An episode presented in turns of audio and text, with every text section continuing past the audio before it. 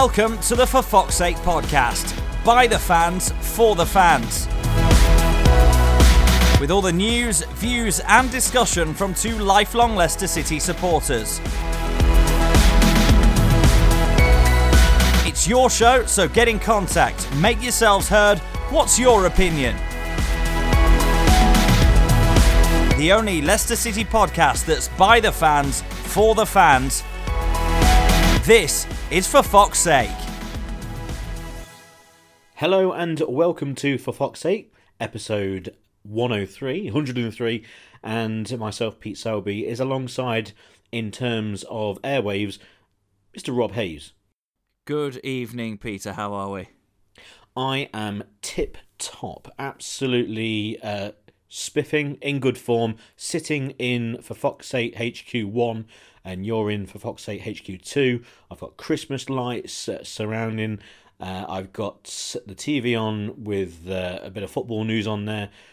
It's all right. Heating's on. Everything's good. You? Yeah, just been down the pub for a, a, steak, and I've got my advent calendar. That's the only thing Christmassy in for Fox Sake HQ2 at the minute. Oh no, I've got my little niece's uh, felt Christmas tree up in the background somewhere as well.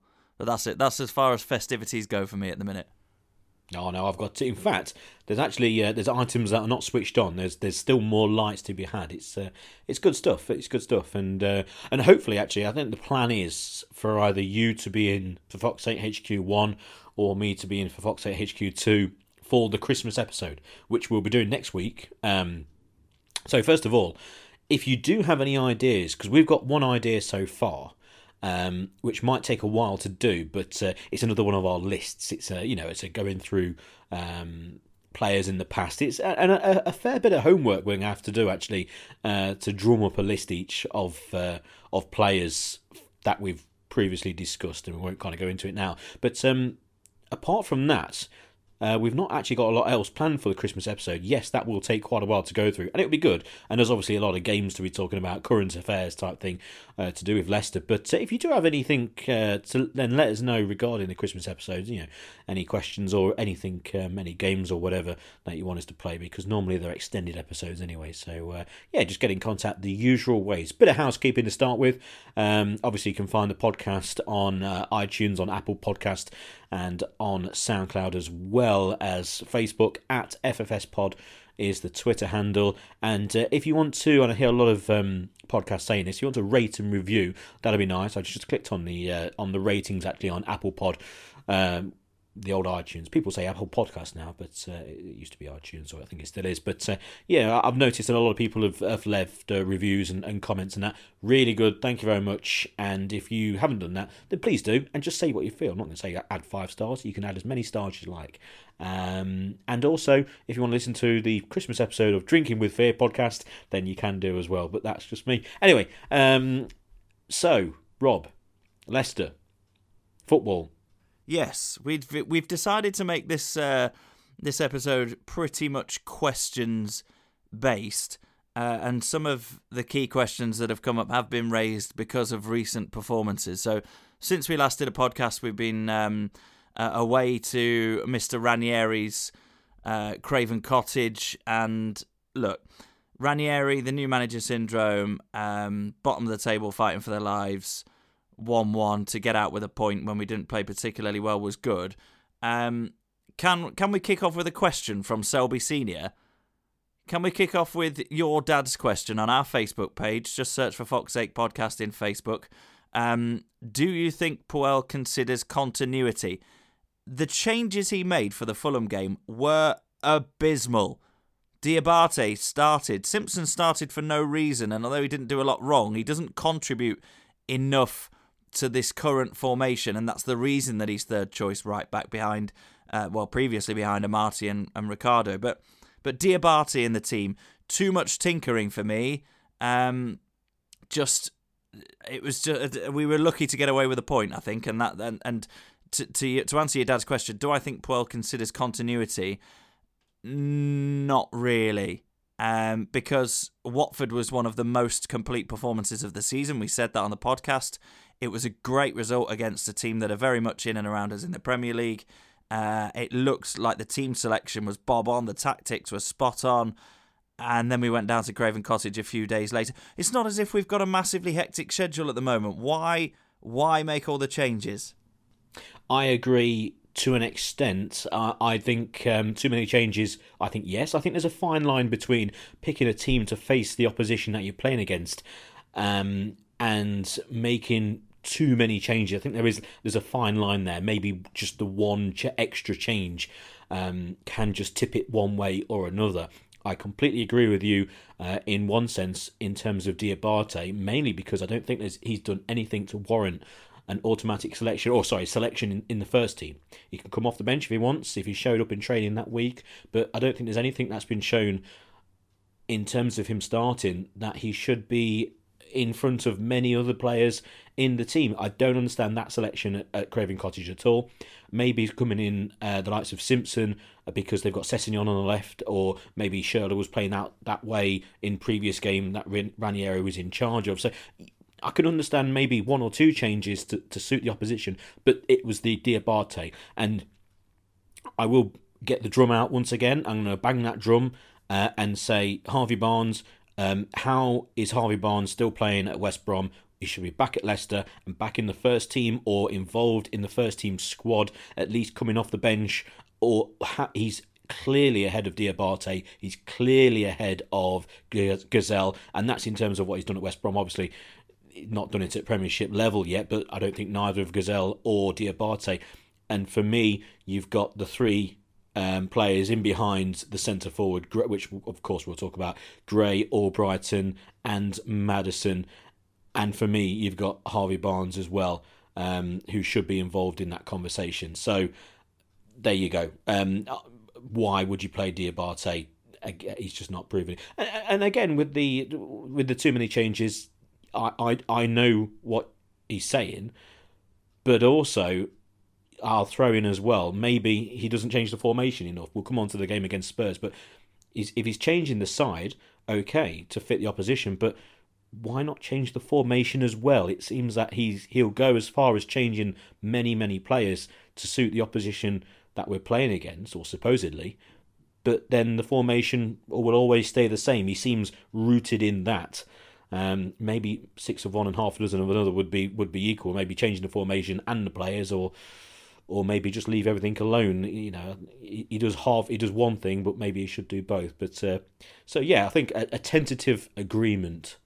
Yeah, I, ju- I just think this question is more pertinent after the Watford game because at no point during this season have we really said those 11 players played uh, 90 minutes of quality football and produced a good, solid result. They had against Watford. Those 11 players, uh, all right, he had to pull out Evans, I think, because of injury. Um, but but that team won that game playing that well against a team that are 10 places higher than Fulham. Regardless of who you've got the following weekend, four or five games later is not a, a, an unreasonable request to ask a player to do. For, for continuity's sake, for momentum's sake, let them go out there. Then, if they don't perform against Fulham, fine, have a change after that. But I think the, the continuity thing is something that's rumbled on throughout this season. But I don't think it's been as as an important a question as asking it after the Fulham game. And and also I'll throw into the mixture the fact that Vardy played against Watford and he didn't play against Fulham and the changes being Simpson and Diabate, for example, those two bring coming into the side has no effect on the change up top. The fact that Vardy wasn't playing on Saturday against Spurs, the formation was changed and the formation didn't change against Fulham. Vardy not playing, he, he makes changes, and it, it, doesn't make a difference. Do, do you get what I mean? Um, he, he he hasn't made personnel changes uh, to accommodate the fact that Vardy's not playing against Fulham. He just brought in like for like changes. You know, he's brought in Simpson instead of Ricardo, both at the fullback. Doesn't really change the side apart from more defensive on that side. He brings Diabate on for um, uh, playing instead of uh, was it Gray? Um, and again, in terms of positional sense and formation, it doesn't change. It's just a like for like player. There's no reason. I, I, I fail to see why Diabate played ahead of Gray. Gray, as far as I know, was, was fully fit um, and should easily be ahead of Diabate. So, um, yeah, that's that's one question. And I think um, it rolls on to one I've got here on Twitter. Um, Paul Oliver, hello. Um, I know Ollie. Uh, he says, uh, "Does the manager know his best side?" Which kind of, you know, is on the same wavelength. Um, I would say that he probably does. If you go through the one to eleven, you would say Schmeichel would be in goal, and you would have the back four Ricardo, Chilwell, stop me, Rob, if you think anything is wrong here. Um, and I would say Morgan and Maguire would be, if everyone's fit, probably his first team centre half partnership. You've got the two midfielders being Mendy and being Ndidi. I, I think that that's what he would like. And then you have the three players behind Jamie Vardy. And the three players would be Maddison in the middle, Gray one side. Um, and the other side would be the interesting one. Um, I think possibly Albrighton. Yeah, but the fact that you're having to say possibly uh, throws throws the question mark out there. In terms of in, in terms of in terms of Claude, obviously the question is is Claude's best side. I don't think he has a settled say number 11. I think he's got pretty much 10 of them sorted and then there is that extra player who ch- chops and changes and again if it keeps on chopping and changing and Claude doesn't know who that extra 11th player is in his best side, why not bring back someone like Barnes? Well, yeah, because that extra player uh, happened to be Vicente Iborra against Spurs at the weekend because what what he did was pull Maddison a little bit wider, played him and Gray either side of Iheanacho and played a three man midfield. So it is it is that extra eleventh player that is being chopped and changed more often than than any others. Um, is it is it now time to bring in our burning question, Pete? The one that we were asking ourselves for probably a good half an hour after the game on Saturday, where we both worked. We there was nothing we could talk about other than the question that we wanted to ask each other and discuss uh, more on the podcast. Um, but also, we want to ask you listening: Are the te- is the current team uh, is the this current group of players in the right position in the table? Is it a case of there's nothing to do with Claude Puel's management technique? He's doing a, the the best job that he can based on the quality of player that he has. Is that the case? Because we both made good cases to each other for that to be the current situation, didn't we? We so we looked from one to eleven. We looked at all the different changes, and you've got to look at the quality of player in comparison to the quality of player of, of Tottenham Hotspur, who comfortably beat us despite us not playing that badly. I thought we played all right um, on Saturday evening. Um, a lot of people will disagree because they walk away from a 2 0 defeat where we couldn't really get into the game for, for large periods as playing badly. Spurs did a real number on us because they've got better players than us. They finished, they're, they're currently third, we're currently ninth. And that is currently the be all and end all. Our players are only good enough to be in this position in the Premier League at the moment, in my opinion. Do you, as the listeners, agree? That's that's the exact question. Uh, just to fin- finish the Ollie question, uh, does the manager know his best side? The answer is he does, up to for ten of the eleven players. What what you say is obviously what we were talking about after the game, and um, I've been thinking about this since the game itself. There's a lot of angry and disappointed supporters of Leicester a week after we've come away from the game against Watford in high spirits because they've won and they've played uh, the Leicester way that people have been used to. Against Spurs, and the re- reinforcement of, of your position and our position at the end of the game has been uh, it's been reinforced by Spurs drawing away at Barcelona in midweek. We're dealing with a very good Spurs side in good form um, first of all, I will definitely throw into the fact that Leicester um, didn't give it a real go in terms of gung ho attack, really get back into the game until maybe the last 10 minutes. Did we have the right personnel on the field? Were the changes made? This, that, and the other. They, they all can be debated, but I agree. I just think that we do not have the quality of players to match the sides right at the top of the league. Yes, teams can beat anyone on any given day. We know that more than any team in you know in, in, in football right now. But I think the team is playing to a level of how good they are. Can it be improved? Of course. Can it be improved through better tactics? um, better management, uh, better encouragement, uh, better substitutions. Um, I think I think it can. I you know I'm not a, a Puel out guy. Uh, I'm not I'm not banging that drum at all. Okay, can it be improved? Yes. Can he improve? Uh, am I going to criticise his uh, his substitutions at the weekend? Yes, I will, definitely. Um, am I going to criticise the team he picked and the formation? No, because on paper it looked to be the right team, and in the first half an hour especially, I thought Leicester contained Spurs. Remember how many shots Spurs had? None. Okay, I, can't remember Schmeichel making a meaningful save apart from having to pick the ball out the back of the net on the stroke of half time. If we go in nil nil, that's been a, a containment first half where both sides have been down the side of each other's penalty area, getting the ball across the face of goal and, and, and failing with that final pass. That's happened, and it was a, fa- a fairly even half. Um, the disappointing thing for Leicester is the way that we conceded the second goal, and for me, the substitutions were very poor. Um, the sarcastic and cheer basically by Leicester fans for replacing Iheanacho, very poor. Um, I was, I don't like that anyway. Okay, I think it's a bit childish, and also open your eyes. I mean, and, and again, I, I, anyone who goes to the football and people listen to this going, "Who's this guy telling me what to do at the football?" Well, it's our podcast. You're listening to it. For me, I am disappointed in any Leicester fan who cheered. Why? Open your eyes. Who's on the bench? No one. Is there a centre forward? No. Is Jamie Vardy on the bench? No. Is Slimani? Is Ajoa? No. No. There's no one on the bench. So who's going to come on for him? Okay. He brings on Ghezzal. He brings on Albrighton and Okazaki, right? Albrighton's whipping the ball into the area. There's no one there, okay? So people are cheering the fact that Iheanacho's come off. Well, he was our only centre forward in that first team squad, okay? Now, reasons for that, should so and so be on loan, that's it doesn't matter. In that precise moment, Iheanacho is not playing tremendously well, but for me, you had to bring players on to help him. He had to stay on the field. He had to. And it was a poor substitution. The, the team was off balance, and then a few minutes later, they go and score. It was And it was too early in the second half to make a change for me. Granted, Spurs started that second half well, and Leicester didn't start very. Uh, I wasn't encouraged by the way they ran out of. You remember me saying about when they walked out of the uh, the tunnel, Rob?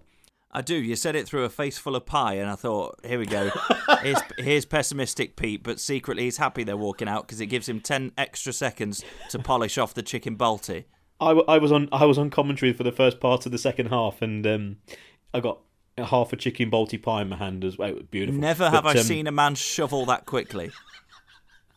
yeah, and um, but but Spurs came out early, and they were ready, and Leicester wandered out of the of the tunnel and they looked like a side who wasn't really going to give it the full beans at the start of the second half. They started poorly. So I can understand on one hand why substitutions were made, but I just don't understand bringing Iheanacho off. Help him. Give him another person alongside. Give him, say, Okazaki and play both of them right up top and then build the team away from there.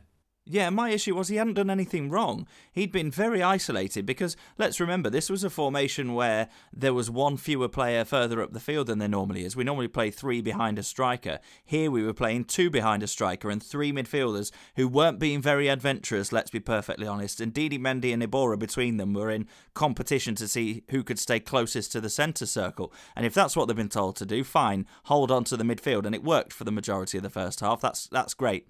Flood the midfield, match him up three on three, great. But that left the the sort of central number 10 role vacant, uh, and Iheanacho had no support. I can't remember a time where Iheanacho got the ball into his feet or into his chest and he didn't find a blue shirt. It, he did everything that he possibly could in an, in that situation. Okay, he doesn't make real lung busting runs to go and press defenders, but again, that to me looked like a Claude Puel decision not to do that, especially in the first half. Whenever Spurs had the ball in their own half, Leicester deliberately left them alone and said, "Right, whatever. We, yeah, we're going to make the midfield nice and compact so that your quality players can't play through us." And it worked until Son produced a a moment of individual brilliance right near the end of the first half. So nobody was pressing. or, or when they did, they pressed in packs. It wasn't le- just left to Iheanacho to go and do it. Uh, he was sort of orchestrating Maddison and Gray, and then one of the three central midfielders to push on and try and stop Spurs playing out. But you try and do that, and they play out anyway, and then you leave a big space in behind. So, and, look, Iheanacho is not Jamie Vardy. Kelechi Iheanacho is a natural finisher. We've seen it in flashes this season. Okay, he is not as hardworking as Jamie Vardy. That's a fact. But find me a striker in the Premier League that is in in, rea- in reality. Let's look at mileage, look at intensity, look at all of those stats, and I I would uh, implore you to find a striker that works as hard up front as Jamie Vardy, especially on his own. Iheanacho needed people around him and he needed quality balls into the box, and unfortunately, he got neither throughout the game. So, to sarcastically applaud him off, a lad who's in his early 20s, who has been knocked about a bit by Vertonghen and Alderweireld, who are both big lads at the back, um, and, and has, has given, uh, he's fought his own in, in, in, in many ways. I, th- I thought it was appalling. I, I, I looked at you and we looked at Alex uh, Cuthbert, who was who was incensed about it. And we're just looking at it from a a completely um, uh, not a neutral point of view, but we, we were sat there. We were obviously we were commentating on the game, but we're all Leicester fans as well. And I just thought Iheanacho's done most of what he could there. He's not let anybody down. He's not given the ball away. He's not um, thrown his toys out the pram. He's not. He's not not put in a shift. He's not put in a Jamie Vardy esque shift, and he's not scored a goal. Well, come on, he can't do it all the time, can he? I, I, I agree. I will I will throw in one thing in terms of the closing down. Could he have done more? Yes, I, I think there there was elements to the game where for me he could maybe have have, have just shown a, a bit more.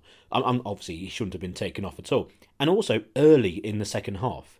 He's in that second half there was he had nothing. He had no ball. It was all Spurs. And then you take him off, and he must have looked at the touchline and gone, "Hang on, like where, where's the count? Substitutions are being made. Fantastic. Are you going to bring on Albrighton? Are you going to bring on maybe Albrighton and Okazaki? Move one of the midfielders."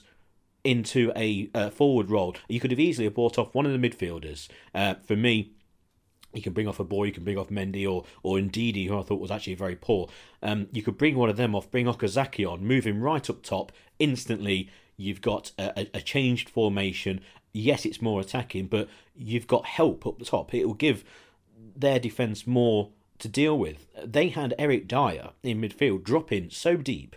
He was picking the ball off the centre half pairing. They didn't have anything to do. The centre half pairing won headers and that was it because they didn't have it because they've got almost three of them at the back with Dier dropping deep. He's he's got no chance Iheanacho. Um, again, could have shown a bit more, but I, I just thought it, it it was very poor. The substitutions were, were for me appalling, and of course they score straight away. Chilwell for the goal, second goal, um, very poor again. Could have got back, didn't, and he got a free header on the far post. Yes, he was offside, but there you go, game over. Um, yeah, it, it's just disappointing all round, really. Um, and it, it highlights. Shall, it shall highlights, we pull out some positives? Go on. What does well, it highlight? Well, it highlights for me. There's no plan B. There's absolutely no plan B, and we touched on this in terms of does Claude know uh, to make too many changes? He makes too many changes for me in terms of personnel, and we said that we were with the first question, but he doesn't change the formation. Okay, he did for the game against Spurs for the first uh, uh, in the first half, and for me it did work. But there's no plan B in terms of substitutions, in terms of having another centre forward. We're desperate for a centre forward. Okay, we've got Jamie Vardy and we've got Iheanacho, and away from that, there is no plan B. Um, does he change the formation to have the two up top? No, that's never happened. Okay, so there's there's no chance of Okazaki playing up front alongside Jamie Vardy uh, or or or Iheanacho, okay, or Iheanacho playing alongside Vardy, both as number nines, right up top. They've played obviously as a ten and a nine before. Um, so we're just desperate. We're desperate for another forward. Agreed, but that's probably a transfer window chat that we'll have early January. Uh, let's pull out a positive, a real positive that I took from from the Spurs game. Apart from the fact that in the first half it didn't look like third versus ninth at times. Um, in terms of individual performances, and this links to a question we've had on Facebook, uh, do you agree Wes Morgan is playing as well as ever? Well, on Saturday evening showing, absolutely. He and Jonny Evans were absolutely titanic at the back. I thought Wes Morgan a couple of times. One where um, I think Dele Alli was clean through, uh, just about to pull the trigger, and Wes Morgan from somewhere pulls out a sliding challenge where he hooks the ball away from Alli. Uh, stands up and just calmly passes it out of his own penalty area. And then another where he was all of a sudden left three on one at the back. Um, and he produced a sort of the old uh, long barrier cricket block that you get taught at, at, secondary school to, to stop the ball being squeezed through his legs to play a, a, a, Tottenham player in. There's just two examples of how outstanding he was. He got his head on everything. He led that team exceptionally well on Saturday night, and he's come in for a lot of criticism, more so from other areas uh, of social media and the media than necessarily us, although we have um, been honest and said that at times he's looked past it. He's looked um, like he's struggling with the pace of the Premier League. Saturday night, him and Evans, and I think Evans is the kind of centre half that Wes Morgan really likes playing with. He's he's a he's a Robert Huth. Uh, in everything but the square German jaw, in the sense that he knows exactly what the Premier League's about. He knows exactly how to defend his own goal in the safest way possible. He brings rock steadiness to this to the back four. Uh, and Evans has got better and better in a Leicester shirt for me. He didn't start great, and I thought, well, maybe although it was only a couple of million here or there to to bring him in, I thought maybe it was a bit of a dodgy signing. But he's looked every inch the experienced Premier League player that he is. Wes Morgan loves playing with a centre back like that. Those two were excellent. So in response to the question, do you agree Wes Morgan is playing as well as ever? On Saturday night's evidence, yes, he's still a little bit up and down, but wouldn't you be playing against world class strikers every week in the Premier League at 34? Um, but it raises an, another interesting question about Harry Maguire, who is very near fitness. Obviously, he was on the bench on, on Saturday night. Uh, I get the feeling, and this is just my personal opinion, Harry Maguire is not the kind of centre back that Wes Morgan likes playing with because Harry Maguire likes to play out from the back, and obviously that gives us a different dimension. Obviously, it makes he makes contributions in more areas of the pitch, and Harry Maguire is a good defender. Don't get me wrong, but he's but has Wes Morgan played at his best alongside Harry Maguire since Maguire came to the club? I'd say no. Is Wes Morgan playing as well as ever alongside Jonny Evans? Yes it's it's interesting. What do you do? Do you bring in Maguire or do you go with an informed Morgan alongside his favourite partner? Um, I think it's a very very interesting topic. Um, one question related to this is uh, from Harry on Twitter uh, regarding Benkovic on loan at Celtic, who we've all heard He's doing very, very well at Celtic, and there's been a lot of comparisons with a certain Van Dijk. Virgil Van Dijk was at Celtic, and they're, they're saying he's he's standing out so much like he did there. Um, people saying, would you bring him back? My answer is no. We all know what I think about uh, Harvey Barnes, but I think Leicester's strength is their defence. I think they have um, a very good I think they've got cover in all areas of the defence in terms of in goal. I think at right back, left back, and at centre half, they've got plenty of options. Uh, who plays is a decision for Claude. I think you would go with obviously Maguire and Morgan, but again, with the other people in that squad, Evans and Söyüncü, it, it, it's it, it's a, a good area of the side. Um, when we when we look at the squad as a whole, the defence and goalkeeping situation is is very good. We've got a lot of cover. We've got a lot of young. It's it's it is very good. So for me, no, you leave um, Benkovic there, and Morgan. He was fantastic. He's playing very, very well. Um, he's the best blocker of the ball I've ever seen in my life. He's, he's obviously a, an absolute hero of a player, and he's just he's playing at the top of his game. He's a very good footballer. And again, I don't understand why fans get on his back and are very quick to dismiss and a very experienced centre half who again why why would you be calling for him to be dropped what I can understand in terms of sometimes against quicker players but don't get Söyüncü is looks a really good player in the making but he's not a first team Leicester regular yet he needs to prove it and neither's Benkovic. He's doing very well on loan, but people saying bring him back and play him. No, because he's not proven. Keep Wes Morgan where he is. He had a brilliant game. Remember that tackle before they scored the first goal? Uh, I think it was on Dele Alli. Tremendously timed tackle. Um, will we ask this question at the end of the season? That's a different question. And we'll wait until the end of the season for me. But for me, for now, Wes, he's still in the team and he's captain. And for me, he's the first centre half name on the sheet, and it's who's going to play alongside him. I think it's always going to be Maguire if he's fit, but for me, I'd wait until he's fully fit rather than just throw him in. I think you've got a good opportunity against Manchester City, for example. Um, I think the Crystal Palace game, I'd rather stick with Evans and Morgan, um, and then maybe bring Maguire in against City in the League Cup. I think that'd be a good game for him to get a bit of fitness, um, even if he plays a half, for example. Um, you could play possibly him and Söyüncü. You could change the centre halves completely. That could easily be an option. Um, it, I think it'd be a half decent game for Wes maybe to sit out, but leave him on the bench. We'll, we'll wait and see. Um, yeah, that's a positive problem to have, isn't it? To have to have players to have three players where you could very comfortably start two of the three. Uh, and it would add different quality dimensions to your team. And to have Söyüncü there as the as the fourth choice. He, he's obviously there as as cover at the moment. He's not, as you say, he's not quite got the stature or the or the know how yet to start a Premier League game on merit above those other three. But to have those three there, to have your captain playing out of his skin, to have Jonny Evans looking every inch the Premier League defender that he is, and to have an England international who we are talking about potentially not including um, I, think he will get. I think it will become what Maguire and Morgan again. Don't get me wrong, but we're talking about an England international who started uh, a lot for England in the in the World Cup in the summer in a very successful England team. Uh, about potentially like how does he get back into the team, and that's a great position for us uh, as a team to be in. We we've talked a bit about the.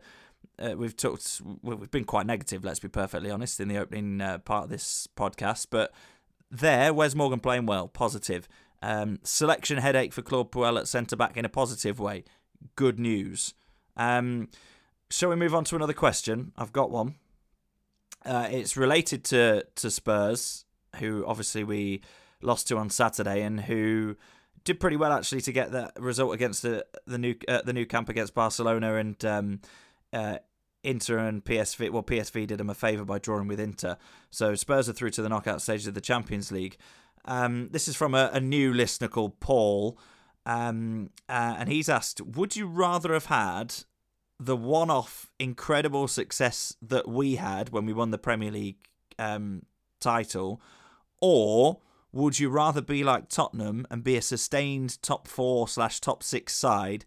Uh, that are competing in the Champions League and having Champions League nights like that and always winning the majority of their games in the Premier League and always finishing somewhere near the top, but not actually winning any silverware. Which which way would you swing on that, Pete? Would you rather have had the one off like us and then slip back into mid table anonymity, which we're, we're currently experiencing, or would you rather be a Spurs and you'd back yourself to beat pretty much any team in the Premier League, um, finish top four, draw with Barcelona to make it through to the knockouts of the Champions League? Easy question, easy question. Um, 100% every single time I'd rather be us. Uh, and then that not just say Leicester, it would be a team like Leicester. For for for many reasons. The main reason is I know a lot of Spurs fans. I know a lot of Arsenal fans, um, and fans of, of, of clubs of that ilk. And when they win a game in the Premier League, they're not happy because they expect to win. And if they don't, it's like a relief. Oh, we've won. But when they don't win, it's the end of the world. With Leicester, even if they when they win 2-0 at home against Watford, get in. We've won a game in the Premier League. I'm still in that kind of era of kind of yes, another three points. Yes, we're looking for higher and we're always wanting to go up and up and up and we're looking to get into Europe and all that. But I still like those victories and I don't want those victories to be diminished in any way, shape, or form. Um, and also, because of the size of the club and because of the money we've got, and we'll come on to plans and this and the other, we've always got the opportunity of winning things. We've always got uh, the opportunity of winning cups. You know, we're in that group of teams who can. If you're in a, you know, if you're a lower league championship side or League One, you know, you're not really going to win the FA Cup or League Cup. We can win things. and also we can qualify for Europe through those one-off seasons. We've had the ultimate one-off season. So my my thing always would be I'm delighted that I'm a fan of a club the size of Leicester and also what we've done in our past. The Wembley trips in the 90s, amazing. I wouldn't swap that for anything.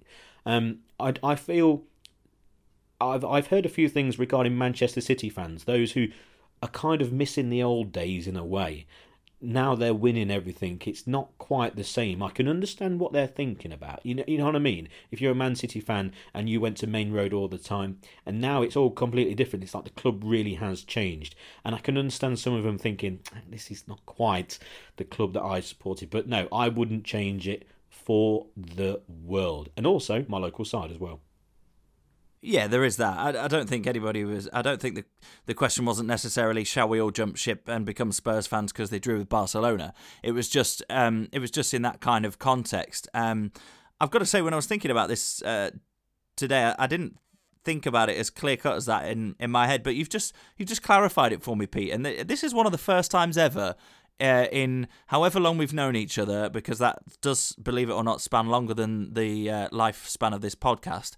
Um, I think that's the first time you've actually cleared something up for me and not confused the the heck out of me with some of your nonsensical ramblings. So thank you for that. I was I was in the I would rather have had our amazing one-off season than than be a sustained top four, top six side. I was in that camp, but I don't think I was as firmly in that camp as I am having listened to your explanation of it for the last couple of minutes. So for for one of the first times in my life, thank you very much, Peter, for clarifying that for me.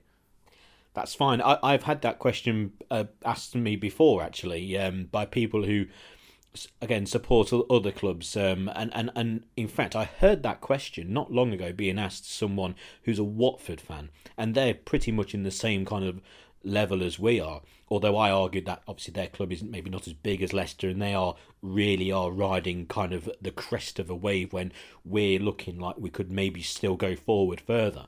Um, I'd always be that. I'd always want to be that club that have the possibility of winning things. But when I again, people win a game. Oh yeah, we won, and then they're just not happy. They're, they're almost waiting for them to lose. You know, it's uh, if especially if and also with Spurs, they just never win anything anyway as well. So they they're never happy. You you can't be a happy Spurs fan. You know you're not going to win something, but a win is still been it's not good enough. You know, winning the Premier League is not good enough. They went and won at Leicester, obviously, are they delirious? Not really. It's just a, win over a mid-table side. Um, if they didn't win, they'd be annoyed, and I'd hate to be in that position. But um, I have a question here. Um, um we, we're going to obviously do a podcast after the Christmas special regarding the transfer window, but it is kind of looming large. Um, and basically, it's early thoughts on um, uh, from from Fox uh, uh, and load of numbers after the thing on Twitter. Um, early thoughts for the transfer window and centre forward. It's it's it's nice and easy. Who? Uh, many people want uh, Puel to go, but who do you want? Is there a manager out there? We won't mention Puel because that's that will take a whole podcast. But um, for me, it has to be a centre forward. It has to be the right one. Um, are they going to invest a lot of money? We'll wait and see. Harvey Barnes is obviously again where's that drum? Bang bang bang bang the drum. I would bring him back i think we could do with a centre forward or two depending on how injured jamie vardy is and i still think there's a massive question mark over that. How injured is he? Is he going to need an operation? If he's going to need operation you're going to need someone to come in and play now. Um, i'd like to see possibility of loan players. Uh, there's players at clubs in the Premier League who won't be affected by Leicester doing well in the Premier League who play for the likes of, say, Liverpool or Chelsea or City, um, they could easily come in and play. Um, we'll have to wait and see. But um, it, it's all about the forward line. There's always the option of um, Drinkwater in midfield. Um, I was just discussing this with the old man actually a minute, a few minutes ago. When we played on Saturday, we had Vicente Iborra in midfield. Now, in that formation, with those three centre midfielders, I think Danny Drinkwater with Ndidi and Mendy would have been absolutely perfect in that role. Um, slightly going further forward, picking a pass, uh, I, I think would be ideal. The problems with that are obvious. How well is he left in terms of behind the scenes at Leicester? Has there been a falling out with the owners? Um, what's the contract situation like? Would it be in terms of a loan or would it be a loan to a future deal? Um, is he going to be picked off by other clubs? Fulham, for example. I can't imagine that Claudio's already phoned up and said, I want Drinkwater. Um, but for me, I'd have him back easily because I think in that formation, he can easily play, and I still think there's room for him in the midfield alongside either Ndidi or Mendy. Yeah, I think it, there's no doubt that he'd add some quality on the ball, which I think um, when Mendy and Ndidi first started uh, as as the central midfield duo, everybody was like, "Yeah, here we go. Look, Mendy's the player that we always wanted him to be, Indeed, he's just getting better and better." Uh, but then we quickly found out that they were struggling to get the ball to the more creative players, and I think that that was evident on Saturday, albeit they didn't have a lot of time in the midfield because Spurs were pressing very well as as they do under Pochettino, uh, with very good midfield players, very athletic midfield player in Sissoko in particular. Um, Ndidi and Mendy are good at winning the ball back, but let's I, I, um, again look. It, we won the Premier League with N'Golo Kante winning the ball back, giving it Drinkwater, and then the rest was pretty pretty easy for for the Leicester number four. Um, Iborra was trying to do that a bit more, but when we were playing that formation, it was two v two v two in midfield pretty much.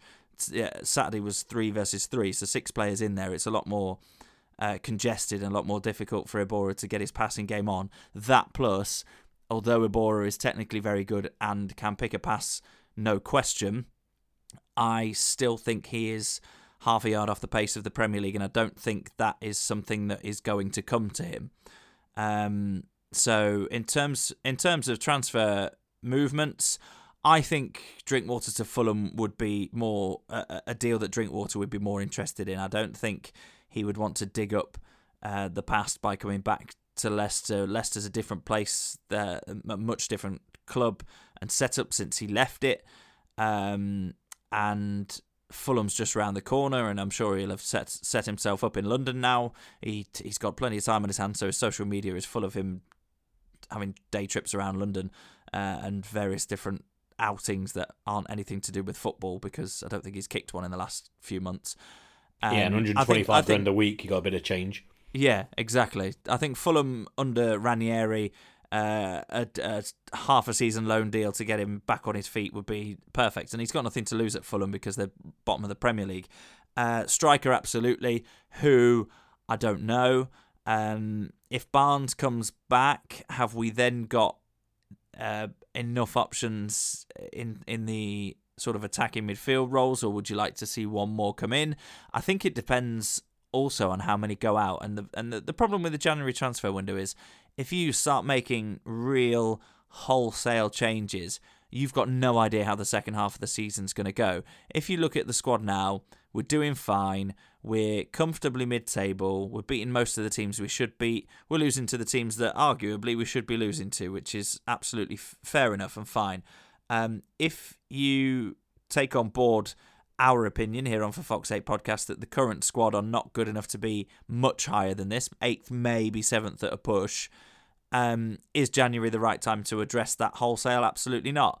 Is it the right time to address an area where we are clearly struggling, i.e., centre forward? Then absolutely. But the problem then is, let's link this to another question from your old man who asked a million questions, as you'll see on Facebook. Why do we have such problems with the strikers that we sign? They all seem to lose confidence and form.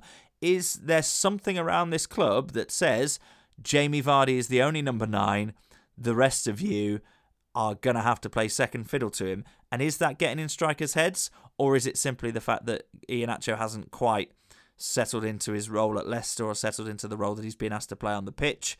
Uh, likewise, with someone like, let's talk about Slimani, just because he's still contracted with the club. It's I mean, these these are all they're, they're, all huge questions, and we knew when we put out the the request for questions from you from the listeners that there would be question upon question upon questions that would spiral out of control, and we'd get into a big mess of what ifs. But yes, we need a striker. But is there something at the club that's even subconscious that you, you your your dad's hinting at there that all strikers that we sign seem to to lose confidence? I, I think um, there's a number of points. First of all, I'll just when you're on about wholesale changes, I would kind of argue the fact that because we're quite stable in, in mid table, that if you want to make wholesale changes, especially in the forward area, we're only talking about the the, the, the three behind the one. That's how we play. Um, I'd argue the fact that because we're quite stable in, in mid table, that we could actually make wholesale changes, and if it works badly, we're not going to risk getting relegated. For example, you know, you you can actually roll that dice in our position, and if it works, we could then go forward and maybe finish seventh. You never know. Um, I do have another question which is on exactly the same line, uh, and it's from Graham, who lives just down the road from for Fox's Sake HQ, and I saw him today, and he just shouted Slimani at me. Um, to which I shouted, Slim Dog Millionaire, because obviously that's what I call him, and uh, he looked at me, gone out. So uh, I realised he probably doesn't listen to the podcast then. Um, I think there is an element of obviously Vardy is number nine, he's the main man all the other people who've been brought in to play for Leicester as a forward, and you can throw in the likes. You, you, really, it, it, would be Cram. Um, Kramaric was in a time where it didn't work out with the way Leicester were playing. There's, I mean, Kramaric now would be absolutely ideal, really, in that ten role behind, um, uh, behind Vardy would be absolutely fantastic. And uh, Slimani's very interesting. Um, I would bring him back. It's obviously gone terribly wrong at Galatasaray. If he wants to come back and play, great. If he doesn't want to come back, okay. And if there's problems with him and the manager or whatever, we don't know. We'll have to wait and see. But I feel that Slimani, when he played for Leicester, was playing behind Jamie Vardy where um, Okazaki used to play. Um, it didn't quite click. When it did, it looked fantastic. I'll go back to the Man City game when we were 3 0 up when we played Porto in the Champions League. He scored. Um, he's got a one in two record from when he started um, for Leicester. But in this formation, three attacking midfielders behind the lone centre forward, I think would suit Slimani down to the ground. He's big enough to hold the ball up. Um, he'll be able to get on crosses. You play Albrighton on one side instantly, Albrighton Gray, and in the middle, um, you'd play Maddison. I think this would suit him down to the ground. Um, it would suit him better than the formation that we played. It's difficult to play alongside Jamie Vardy unless you're a very unselfish player like Okazaki. The reason Okazaki worked alongside Vardy is because he was so unselfish. He sat, this is a number nine. We signed him as a centre forward, Okazaki, and he just fell into the role of this kind of scamp who falls over players' legs and gets through players' legs and somehow still has the ball and takes the tension off players and flicks the ball well. He's a lovely little flick around the corner for Vardy, and that's the Okazaki that we love. And it just clicked for that season.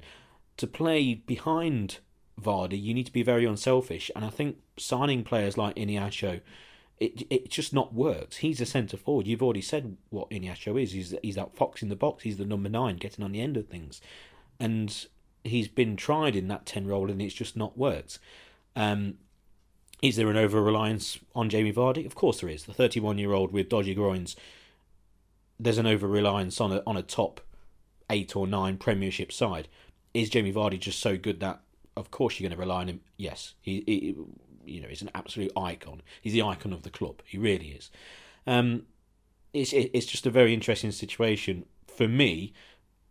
And touch wood, if Vardy ever got seriously injured um, or left the club in some way, shape, or form, then we would be in a right, right mess. Um, I think it needs to be addressed, and I, I still, again, this is this goes back to the tactics with with Claude. I don't understand how Claude hasn't played in a different formation that would suit the other players in the side when Vardy's missing. It's obvious now we can't play this formation with out Jamie Vardy. It works with Vardy. Without him, it doesn't. It's quite simple. And the sooner we get used to that, the sooner then he can start signing players, maybe looking to the future without Vardy. Agreed. We're running out of time here, Pete. We've been prattling on, but we knew we would because of the questions. Have you got any more questions there, or shall we move on to to looking at something that has been leaked on social media today and then quickly previewing the games because we like to keep things within an hour and an hour's a push really for you lot to listen to us rambling on. We appreciate that. Yeah, it's it's it's it's really it, it, yeah it has, and um, it's it's been good to you know to highlight a few of the issues and, and also to praise the, the, the club as well. You know what we have as, as as as a club, we've got some great players. The defence, the defenders we've got brilliant. The goalkeepers, look at Danny Ward sitting on the sideline. You know He's a number one goalkeeper in the making. The two mid Mendy, how he's come back and been in the side, really good. I've been slightly disappointed with Ndidi, but that's something else. And going forward, Maddison, Vardy still banging the goals. Yes, there's little tweaks here and there, and there's players that we need to sign. Yes, we need new forwards, but there's there's an awful lot right with the club, and an awful lot right has been, oh, apparently leaked today. Now, first of all, I have no idea where these plans have come from. Um, I've tried to find out from the the one place I saw on Twitter that they were first released, and um, I've got no response, so I just tweeted out the, the picture anyway, and, and everyone else has. And it's stadium expansion plans. So first of all, if this turns out to be absolute garbage, then it ain't our fault. You know, we it it's got so far, and everyone's probably seen it by now that it doesn't really matter. We can talk about it because everyone's seen it, and it's not like it's uh, you know it's done by us. It's it, and it looks fairly professional. Again, if someone's just made this up themselves, then uh, then well done. You've you, you've hoaxed uh, pretty much every Leicester fan and its plans for the expansion of the ground. Now, a quick run through of what um, this looks like, just in case people haven't seen it. If you do want to see it, go over to our Twitter at FFSPod for Fox's Sake Podcast, or go over to uh, Facebook. Uh, again, just type in for Fox's Sake Podcast, click like, and it means that you'll get every episode, this, that, and the other. But also, you'll see the plans on there. We've put on Facebook. Um, essentially it's an expansion of the ground in the east end and it looks to me like it's going to be a curve just like man city have in their stadium an extra 10,000 seats to make it 40 or 8,000 roughly to make it 40,000 behind the east end uh, there will be a fan zone uh, a big paved area probably with statues etc and then as we curve around towards the cop, uh, there's going to be a hotel. Um, the other side of the hotel will be um, an outside broadcast compound for like BT trucks and Sky and this, that, and the other. Um, and then basically the other side of the hotel, so you're going towards Aylestone Road. Unfortunately, you have to say it's exactly where the helicopter came down. If you want to know roughly where where it is, if you're thinking in your head of the of where the King Power is and the area around, um, there's basically an indoor arena, a six thousand capacity indoor arena. Say the the King Power Arena. Very interesting. Um, Leicester if you think about the city, doesn't really have an indoor arena of that size. You know, you're looking at gigs and indoor sports. It doesn't really have that arena for for a, you know a bit a big gig uh, place, a concert um, arena. Six thousand um, behind there, car parking around it, car parking um, further behind the east end as well, where there is a um, currently a building uh, an old brick kind of uh, unit building, which is going to be knocked down. I understand Leicester do own that. It's an old um, British Gas um, kind of what works area that can be knocked down, not a problem. And yeah, that's the plans for the ground, and um, it all looks quite impressive. It looks pretty much along the same lines of what you would think would happen with the ground. Um, apart from obviously this added indoor arena yeah, it was something that we weren't particularly well, not not expecting, but we we've talked at, at length on this podcast when the sort of when the idea of the expansion of not just the stadium and the number of seating, but the the development of the area around it first came um, out as something that was definitely going to be happening, and we we talked about how amazing it would be to have the fan zone there because you think of the number of the thousands of people before every home game that go somewhere else that go in into Leicester City Centre go to the pubs around the ground um, and socialise before the game and then go to the ground. So the fan zone part will hopefully create more of that atmosphere for longer over the match day rather than just um, those people rocking up about half two um, the indoor arena adds adds a lot more sort of pull to the to the city as a as a whole because let's be honest, most um, bands that or or artists or whatever that would want to play in a in an arena of uh, of any real size kind of skip Leicester, don't they? Um, and just move on to a more fashionable city with a with a venue that people have actually heard of before. A hotel on site, you know, the, the, the development of a new walkway up from down from Aylestone Road behind the what is the Eon building now, sort of tree lined in that in that picture. Look, we've got no idea if this is a credible picture or not.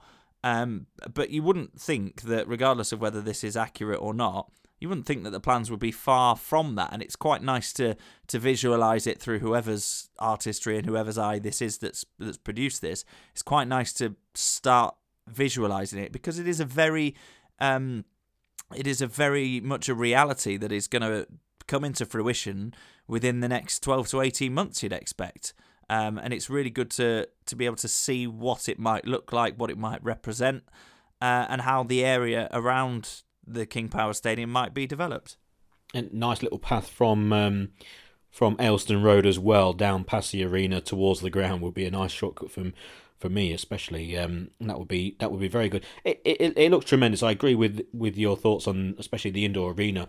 Six thousand capacity would obviously be in terms of seating, and then you'd have obviously standing. So for gigs, you might have up to say ten thousand possibly. You know, you know that's a, so a, a good size arena. But you throw in other sports as well. I know we're a football podcast, but would it be possibly linked to the riders? I know they've got their own stadium, or what's the movement with that?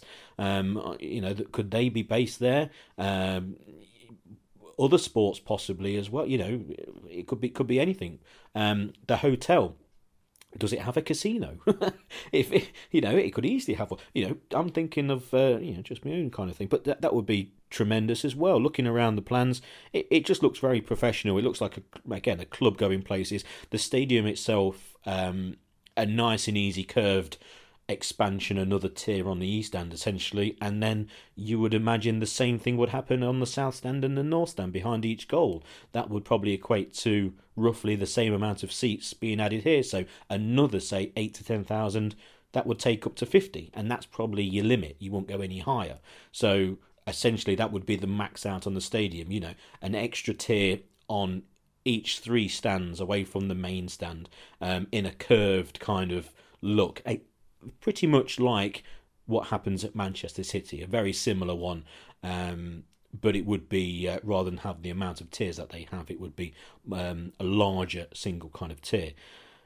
It looks very good, um, and we know with what's happened at the club, these things might be on hold. If you're looking at timelines, um, this plan here and you're just looking at the stadium itself because I'd imagine the rest of it can be built during the football season. It doesn't matter.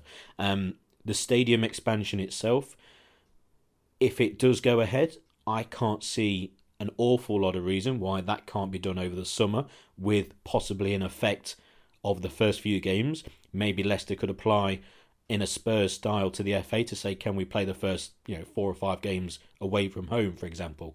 Um, or they just have a reduced capacity would probably be what happens for the first few games of the season. I can't see any reason why the stadium work would take any longer than say six months or so.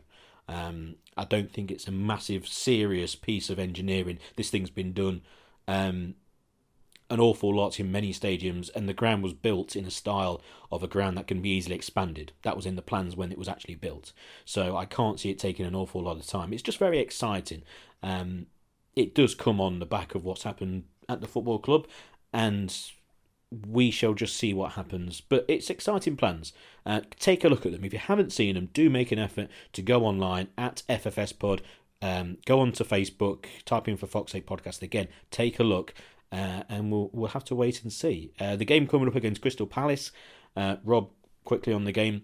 Them in bad form. Um, it all depends on Jamie Vardy. If Vardy's playing, go for it. Go with the team that started against Watford uh, with Vardy up top. If he's not playing, my question to you: What do you do? Have a go at three five two. That's what you do. Really, three. So th- three. The three cent halves at the back. Uh, doesn't really matter which three. You probably say Söyüncü, um, Morgan, and say Evans, depending on how fit Maguire is. The two wing backs. Um, you'd have the three in midfield being Mendy, being uh, being um, Ndidi, and then one more. with two up front. So the two would be for me Iheanacho and I would like to see Okazaki and Iheanacho up top, and then I would have Maddison as the other midfielder. Yeah, me too. Absolutely. Uh, look, Palace aren't great. Zaha's suspended. So is Tomkins. So the defense is is not what it uh, what the the regular defense either. We have not got one of those unbeaten records to protect anymore. What were we? Seven games unbeaten before we lost to Spurs. But the thing is, like that that's good in some ways that we weren't getting beaten, but we we drawn quite a lot of them. There's, nothing to protect here. There's nothing necessarily to lose. This is a game, particularly with um, the couple that we've got in the league coming up after it, Chelsea and then Man City. This is a game that we've got to go down there and win, not a game that we've got to go down there and not lose play three at the back, the wing backs would be sensational. Ricardo and Chilwell are absolutely tailor made for those roles. Leave Ndidi and Mendy to hold on to the midfield. Have Maddison picking up the pieces in front of them and using the ball well. Give Iheanacho some support with Okazaki. Okazaki will terrorise the defenders, um, albeit he's not the most clinical of strikers. But play, just go for it. We've got to play two at the top, okay? We've got to keep control of the midfield, and you can do that with three because Maddison can drop as deep as you like. You could even tuck Ndidi or Mendy back in front of the back three if we're under the cosh, and tuck Maddison into a central midfield role for five or ten minutes just till we get back on top. Chilwell and Pereira will get up and down for you all day long. Uh, and as we've just said, centre back is probably one of our strongest positions at the moment. Uh, is it a bit of a risk to play a sort of a 3 5 2 formation? Yes and no. When do you take these risks? You've got to take them against somebody like Palace because they're not going to pick you apart to any kind of level that other teams are, particularly with, with missing Zaha. They've got absolutely nothing going forward. We've got to go down there, hit straight back, and say, yeah, all right, we got beat by a team that are third in the Premier League. That's fine. But this team are very much looming in and around the relegation zone. We want to be an established top eight, top nine side. We're going to come down here. We're going to tell you how we're going to play, and that is on the front foot. We're going to play through you, round you, over the top of you. We go down there, put the frighteners on them, and and go and absolutely smash them because we're more than capable. I completely agree. And then obviously the week after, we got Manchester City in the cup. Um, they've got to go with the first team. They've got to go with the strongest side that they've got. Um, now, it's going to be massively difficult, hugely difficult. Um, they've just got to just got to go for it. They've got to go and they've got to go for it in the first twenty minutes. They've got to really take the game to Man City. Because um, if they don't, then they're in a lot, a lot of trouble, and we're not going to go through. Hopefully, Man City play a very, very weakened side, but they really do have to go for it first twenty. It's unfortunate that we're playing. it. It's unfortunate that we're playing them. Yeah, it is. But play the first team on Tuesday night. I could not give a monkey's nuts if we get hammered away at Chelsea on the on the following Saturday because we play a weak insider because they're tired from playing uh, against Man City on Tuesday. We've got to give everything we've got on Tuesday because we're not going to win the Premier League, and you can sacrifice a Premier League game to to give it your all to get into the um into the League Cup semis got got to go for it. It represents a real opportunity to win a trophy. We're what three wins away from winning a trophy, whereas the Chelsea game we're not even halfway through the season of something that we're not going to win. Yeah, I'm I'm I'm fed up of finishing uh, cup competitions in quarterfinals. Chelsea last year, Man City last year, both in quarterfinals, both late on, you know, extra time and, and obviously penalties against City. Just go for it go for it, and the crowd will be fine. You know, if you, if Leicester really go for it and get picked off and, and, and lose, you know, two or three nil, but by really going for the game, that'll be fine rather than wimping out and, and losing one or two nil. That's I think one of the main reasons why people were disappointed about the Spurs game because of the perceived lack of effort because it wasn't kind of Harry Carey gung ho football that, that that people really do like, and I still like. I I really like it, but it, it didn't look like that, especially in that second half. Very disappointing. But yeah, they've got to. And again, if they beat Man City in the cup and get to the semi-finals, they can go and lose five 0 at City at Chelsea on on uh, on the Saturday after, and then you got uh, Manchester City on Boxing Day at home, which is going to be phenomenally difficult anyway. Um, so there you go. Speaking of Man City, they've just conceded to an Andrej Kramaric penalty. How about that for uh, for timing? So um, for Hoffenheim. So there we go. So uh, an interesting few um, interesting few days for Leicester, and when isn't it? It always is at Leicester, and and again to go back to that chap's question regarding like clubs to support. Again, look, look what we've got. We've got plans regarding stadium expansion and possible indoor arenas that we never even thought of. We've got the possibility of signing anyone really as a centre forward. We've got a lot of money. We've got a great team. It's just not quite clicking. There's the opportunity of still finishing seventh, possibly in the league. Everton were terrible, I thought, against Watford, and they're meant to be right up there. You know, we, we nearly we could have beat them at home if it wasn't for the sending off and and that worldie from Sigurdsson. Um, there's a lot right at the club. Don't get too downhearted, Leicester fans.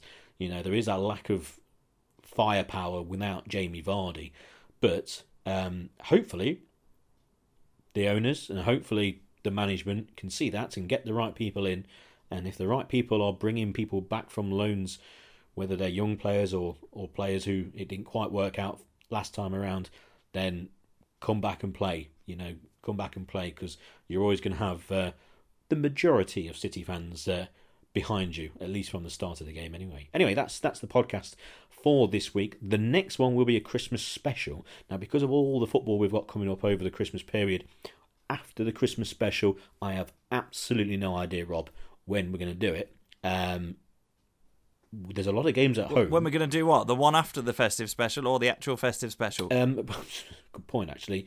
Production meeting on air. Production meeting on air again. Um, festive special will be next week. Absolutely guaranteed. Festive either, special well, next week. It, 90, 99% certain it'll be next week. If not, it'll be early, early Christmas week. But it will be before Christmas. Yeah, hence, it, it's a Christmas special. It will be. Yeah, it will be before Christmas. I'd imagine it will be after the. We'll do it after the Man City game. I don't think there's any reason to do it before Man City because we, we've already spoken about the game. We've already spoken about Crystal Palace. So after the Man City game, maybe the Wednesday or Thursday, and that will lead us all the way round until after Boxing Day, and then we'll do one after Boxing Day. Um, to discuss the games that have been played and also it will probably be like a transfer special. So we'll send out social media stuff. This one was obviously a questions special and then uh, the one after the christmas one will be a probably a transfer window special looking forward and seeing who's who and try and pick out a few names. Um, so that's it for the podcast. Look forward to the christmas special. Um, you know what homework you've got to do rob I do, and I'd just like to say thank you to everybody that contributed their questions. Uh, we appreciate you taking the time to respond to our social media, please, because um, it really has made an interesting podcast, I think, because it's nice to get some different thoughts, different questions, different ideas. Uh, and let's be honest, you don't just have to contribute them for this podcast when we ask you to. If ever you've got a question that you want us to dissect on the podcast or a viewpoint to put across, just just let us know. But thank you to those of you that took the time to get in contact with us this week. There's been a lot of people respond to the three word uh, reviews, which, to be honest, I've been quite slow in putting on the line. So thanks for those who have been responding. Alli was offside, Pakaken, Iheanacho time up, uh, Tom Rao with uh, striker, order striker, SOS uh, for uh, Hazik Patel. So a, a, number of those uh, responding to the three word reviews uh, do respond, and if you do see any social media posts, just give it a retweet. Tell your friends, tell your family about the podcasts. You can sign up uh, on iTunes, on Apple Tune, Apple Podcasts. Just click subscribe, completely free. And if you've got SoundCloud, again, you can subscribe there. Anyway, uh, so from me and Rob, uh, good luck with your Christmas shopping.